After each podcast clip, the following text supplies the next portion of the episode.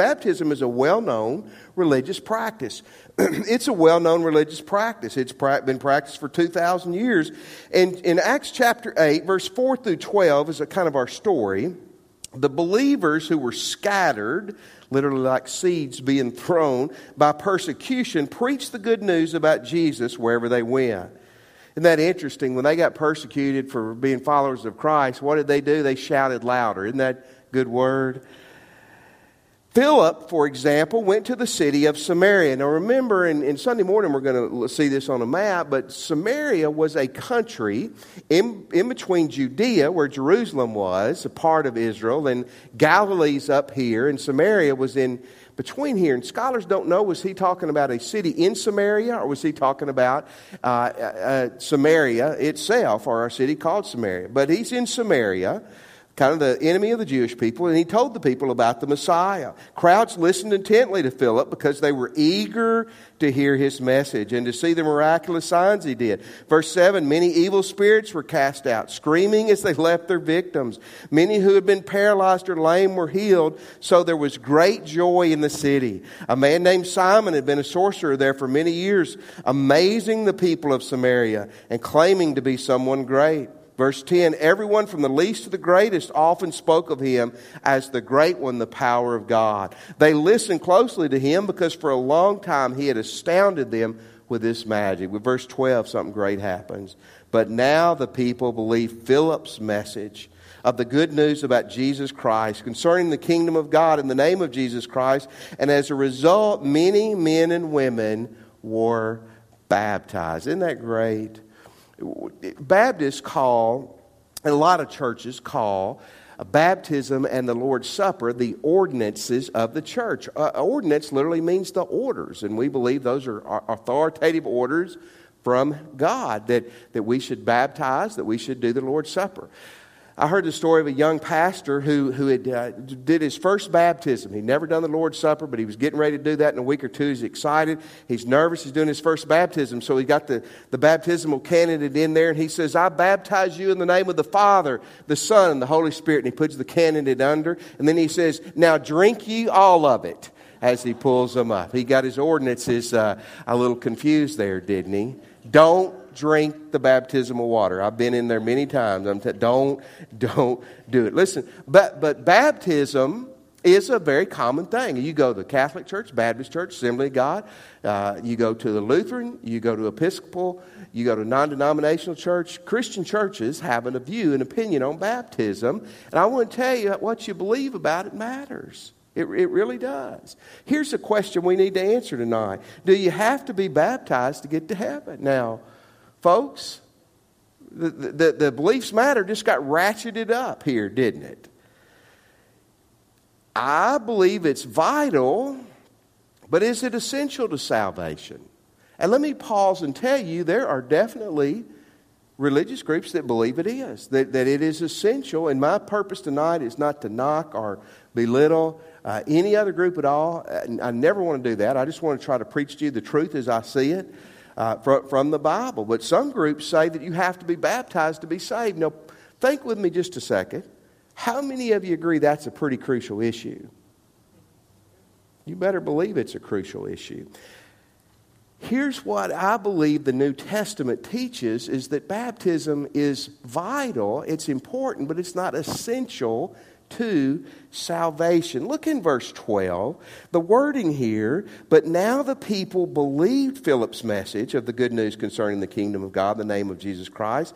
As a result of believing, many men and women were baptized. They believed, they were saved, and they were baptized. Now, the idea of, of baptismal regeneration, and that's a fancy word of saying that you have to be baptized to be saved, really did not come around in Christianity to the second or third century. So, in other words, for the first 100 or 150 years of Christianity, that was never even mentioned or on the plate. That's kind of interesting to me to, to know that and to understand that. And, and what happens, I think, with people who would tell you you had to be baptized to be saved is they, they take a few isolated verses and build a theology around that. Now, folks, that's always a dangerous thing to do.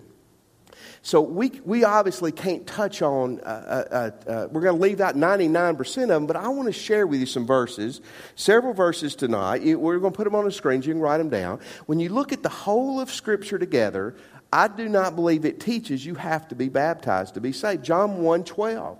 In John 1:12, but to all who believed him and accepted him, he gave the right to what? Become children of God. Ephesians 2, 8 and 9, the, the magnus opus of Christianity. God saved you by his grace when you believed. And you can't take credit for this. This is a gift from God. Verse 9, he says, Salvation is not a reward for the good things we have done, so none of us can boast. Now, it's interesting. Baptism is not mentioned. 1 John chapter 5, verse 11 through 13, really crucial verses about being assured of your salvation. And this is what God has testified. He has given us eternal life, and this life is in His Son.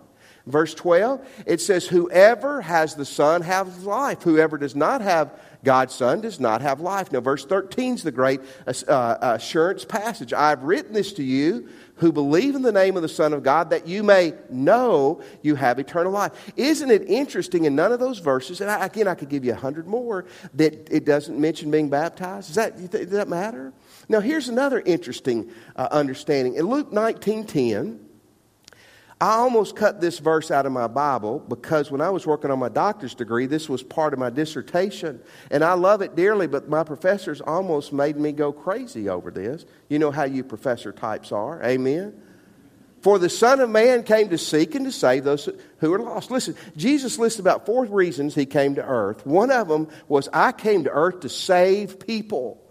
John chapter 4, we're going to be there Sunday morning, but I want you to see verse 1 and 2 of John 4, 1 and 2. Jesus knew the Pharisees had heard that he was baptizing and making more disciples than John. Though Jesus himself didn't baptize them, his disciples did. Now, folks, stay with me. If Jesus came to seek and to save those who are lost, and being baptized was part of being saved, don't you think Jesus would have been slamming them under left and right? Yes, sir, Pastor. Yes, sir. I believe so too. And, and, Paul was a tremendous evangelist and missionary. And in 1 Corinthians chapter 1, verse 14 and through 17, I thank God that I did not baptize any of you except Crispus and Gaius. For no, now no one can say they were baptized in my name, in the name of Paul. Next verse. And oh, yes, I also baptized the house of Stephanas, but I don't remember baptizing anyone else. Look at verse 17. Christ didn't send me to baptize, but to preach the good news. And not with clever speech, for fear that the cross of Christ would lose its power. Now, isn't that interesting? That Paul said, Listen, I didn't come to baptize. I came to evangelize and to preach and to teach. And, and I'm not trying to beat this. Well, I am trying to beat this in your head. I'm sorry. I am trying to beat this in your head. If Paul would have thought that being baptized was essential to salvation, he would have been baptizing everybody he could get near the tub. You agree with me? Baptism does not is not a essential part of salvation. Now, something else to remember for some of you good Baptist folks, baptism in and of itself is not going to save you. See, a lot of us would be just the opposite. We'd say, "Well, well, I've been baptized." That make no, it doesn't. No, it doesn't. I like what the old preacher said. We can baptize you in the, the creek until the fish know you by name, and that's not going to get you to heaven. See, baptism is not essential for salvation. And it's not gonna, you're not going to get to heaven because you've been baptized. Here's the third thing why is baptism important? Okay, it's not a heaven or hell issue, then does it really matter? And, and folks, listen to me. A lot of people who don't believe it's essential for salvation no pun intended, have watered it down. pun intended, y'all didn't get it though. Y'all have this thing about ice cream, aren't you? I won't let you out here till nine if y'all don't laugh a little bit with me.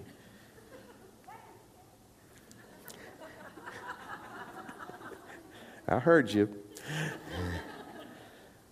Max Lucado, do y'all know who Max Lucado is? He's a prolific writer. He's a Church of Christ uh, pastor and Church of Christ as a whole have strongly believed for years that, that you must be baptized to be saved. In the, the Baptist Standard, the Texas Baptist newspaper in 2001, Lucado was interviewed. And here's what Max Lucado said about being baptized and saved. He said, Baptism is not essential to salvation, but it's vital to the meaning of salvation. Now, a lot of his Church of Christ friends were not happy with that, but I couldn't agree with him anymore. It's not essential to salvation, but it's a vital, important thing. Let me give you four reasons why it's important. Baptism is a way we identify with the death and resurrection of Jesus Christ. It identifies us with the death and the resurrection of Jesus Christ. In verse 12, it says, As a result, many men and women were baptized. This Greek word baptism, or baptizo, is a rich word. One of its meaning means to identify with someone, to identify with something. In Colossians 2.12, Colossians 2:12 it says for you were buried with Christ when you were baptized and with him you were raised to new life because you trusted in the mighty power of God. Did you know when when we put someone under the baptismal waters we are symbolizing one of the things we're symbolizing is the death of Jesus Christ. Did you know that? And the death of an old life. Now this is a true and terrible story in Boston, Massachusetts in 1983 outside of Boston, they were baptizing some people in a river, and a, and, and a, a, man getting baptized slipped and got away from the preacher and drowned, literally died being baptized. That's never the goal, I promise you. It's symbolic of the death and the resurrection of Jesus Christ. Folks, when you think about that, it, it, it's important, isn't it? But not only that, but it symbolizes to the washing away of our sins. It symbolizes the washing away of our sins. It says many people were baptized, men and women, when they believed the message. There was a three year old girl who was uh, not in the nursery one Sunday, and she was with her parents, and some people were baptized. And on the way home, she kept asking them what was going on. Why were they being baptized? And the parents tried to explain it. You know, and kids, kids do not get literal and, and, figurative. They don't separate that, you know. So they're telling, well, trying to wash away his sin, and you know, get, it's a symbolic of washing away the sin, the beginning of new life. And so they got home, and she kept asking her dad, and, and he said, well, honey, they're, they're trying to. It's symbolic of the washing away of the sin. Well, what sin? Sin's doing bad. Sin's doing bad. And the little girl hesitated. and She said, so the preacher was trying to to make him better. And well, and, you know, symbolically, yes. And and she said, well, why didn't he just spank him? I've wanted to spank some people I baptized before, but I never felt it was fully appropriate. Uh, baptism symbolizes the, the death of Christ, the death of an old life, the washing away of the sins, and, and the beginning of a new life. W.A. Criswell, who pastored First Baptist Dallas for like 350 years, Criswell said in baptism, in, in Christian baptism done properly, you see the gospel. Isn't that great? You see the, you see the death and burial. You see the resurrection, the, the, the death of an old life, the washing away of the sins, and the beginning of new life. In baptism, you see the gospel. That's wonderful. Let me tell you a third reason that baptism matters God says to do it. Matthew 28 19, the Great Commission Therefore, go and make disciples, which is converts as well as followers. It's the same thing of all nations, and have them sign a membership card. I'm all for that, but it says, and to baptize them. I often tell people when we're baptizing them on Sunday, I say, one of the big reasons we do this is God says to do it. And especially with kids, I will ask them, I will say, Do you ever do anything just because your parents tell you to? And sometimes you can wonder if the little kid's truly been saved by the sour look on their face. And when they say, Yes, I do. but that's true. Sometimes we ought to do what God says just because He says it. Amen. And baptism, listen, it's not an optional thing for a person following Jesus. God said to do it. But here's the fourth thing, and I think this is a biggie too it's a public statement that you're following Jesus. I'm going to read the end of verse 12 again. As a result, many men and women were baptized. In uh, my first church, there was a lady named Ruby Morris. Her and her husband had been missionaries in the Philippines for years, and she told me uh, an interesting baptism thing that I've never forgotten. She said when they moved to the Philippines, They started a little church. They began to win converts and to have services and to teach them. And she said that the, the people, their family and friends didn't mind that at all. Okay, you know, that's nice. You're going to a little religious club and you're, you're saying you're a Christian now, and that's good and that's nice. But she said when we would have the baptism service, we'd have to do it at a lake. And she said there might be hundreds of people gather around. And she said when we would baptize those people and put them underwater, people would begin to scream and to curse and to cuss because these, these pagan people knew something was radically happening when, especially an adult, would get in a tub of water in front of other people and get dunked. That's pretty radical isn't it? It's radical. We do it on Sunday. Never take that for granted. That's a radical thing. And it's a public way a person says, I'm following Jesus Christ. Baptism matters. And, the meaning and, the reasons that we do it, man, they matter, they matter, they matter. It shows you're on God's team. Here's a fourth question tonight How should we baptize somebody? How should someone be baptized? There's three basic methods of baptism. You're going to be familiar with at least two of them. Sprinkling, it's called aspersion. Did you know that? Aspersion. Pouring. How many of you ever heard of pouring? Uh, it's called effusion. And then there's dunking, and it's called immersion. you, you may be uh, very familiar with that one. Verse 12, it says they were baptized. The word baptized, if you're taking notes, means to submerge or to emerge. It literally means to plunge under.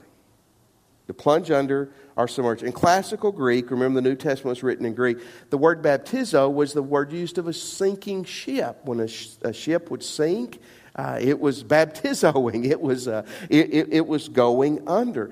Uh, this is an interesting historical tidbit that, you know, that most of us know. I mean, my wife was a Catholic before she started chasing the Baptist preacher, so she obviously had to become Baptist uh, at that point. But Catholics, we know Catholics sprinkle, and a lot of other groups sprinkle too. But the Catholic Church immersed until the 13th century. In fact, in Florence, Italy, there's a, an old 11th century Catholic church that has a, a, small baptismal pool for babies and a big baptismal pool uh, for, for adults does it, does it matter uh, whether a person is sprinkled or whether they are poured over or whether they are immersed? I, I think it does. Now, it's not a heaven or hell issue, but I, I think that the words mean something. And I think when you think about submerging and immersing something, you're probably thinking about what? Dunking something, correct? I think when you think about what baptism means, it is identifying with the death and the resurrection. It's identifying with dying of a, an old way of life and beginning of a new. It's identifying with the washing away of sins. I think the mode does matter. That's why here at First Baptist, that when a person wants to join our church, the first thing we ask them, are you a follower of Jesus Christ? If they're not, we try to remedy that. The second is we ask them, Have you been baptized as a believer? We don't, we don't believe you have to be baptized in our church or a Baptist church, you, but you need to have been baptized, immersed as a believer to be a, a part of First Baptist. Did y'all know that? You do now. You learned something tonight, didn't you? Hopefully. Maybe not. You're still thinking about ice cream. I can tell I'm losing you quickly. Immersion seems to be the clear biblical mode. Okay, now here's the last question and a very important one. When should a person be baptized? When should they be baptized? A lot of ideas on this. Babies are sprinkled or uh, are uh, they're poured over. Maybe babies at times are immersed. I think in the New Testament, no, no, folks, this is real important. The only place people are baptized is after they are saved. Again, I, I, don't want to beat the horse too bad, but I want to read that verse 12 one more time for you. But now the people believe Philip's message. They believe the message of the good news concerning the kingdom of God in the name of Jesus Christ. And as a result of this, many men and women were baptized. Now, if you've been sprinkled or you know someone who has, I'm not, I am not criticizing or knocking that at all. But in the New Testament, Matthew through Revelation, 27 books, there is no record ever of a baby being sprinkled or baptized. Did you know that? Well, what about circumcision? That is not baptism. You men agree? I mean, it's not. Well, the Jewish people took their baby on the, you know, then they dedicated that. That's, that's not Christian baptism. Okay? So, the New Testament would say you should be baptized after you are what? After you are saved. I'll give you a Baptist example from my life. I was baptized at nine. I got saved at 19. I was baptized again. Well, you got baptized twice. You don't need to be baptized twice. I got baptized once. I got wet the first time. Uh, th- this is a story. I, I, tell you, my, this, my beliefs, and I think biblical beliefs come through here, hopefully. Uh, in my, my first church, I had a wonderful uh, friend and church member named Chuck Lynn. And Chuck joined our church in like April of 1988, and I had talked to him and he felt good about that he was a Christian. He had been sprinkled as a baby, but he'd never been baptized. So I baptized Chuck that spring. Well, that December one afternoon, he came to my house and, and uh, knocked on the door as a frantic as a Sunday afternoon. And he said, Chris, I don't think I'm saved. And we began to talk, and, and as we talked, there had been someone killed at his workplace that week, and he was, you know, he was thinking about eternity. And Chuck and I prayed, and he gave his life to Christ, and I baptized him the next week. And some people were going, wait a second, you, you baptized him in April and December? I absolutely did, because in April he got wet, he got saved, and I baptized him to show that he was a follower of Christ in December. Does that make sense? See, a lot of people get nervous about why do you get nervous about that? Now, if we're baptizing the same person 10 times a year, something's wrong with me and them. Would you agree? You have nothing wrong with saying something's wrong with me, I'm sure. But we're not going to do that. But baptism, biblically, should happen after a person gives their life to Christ. Now, again, you may say, why does all this matter? Well, it does matter a lot. It matters a lot.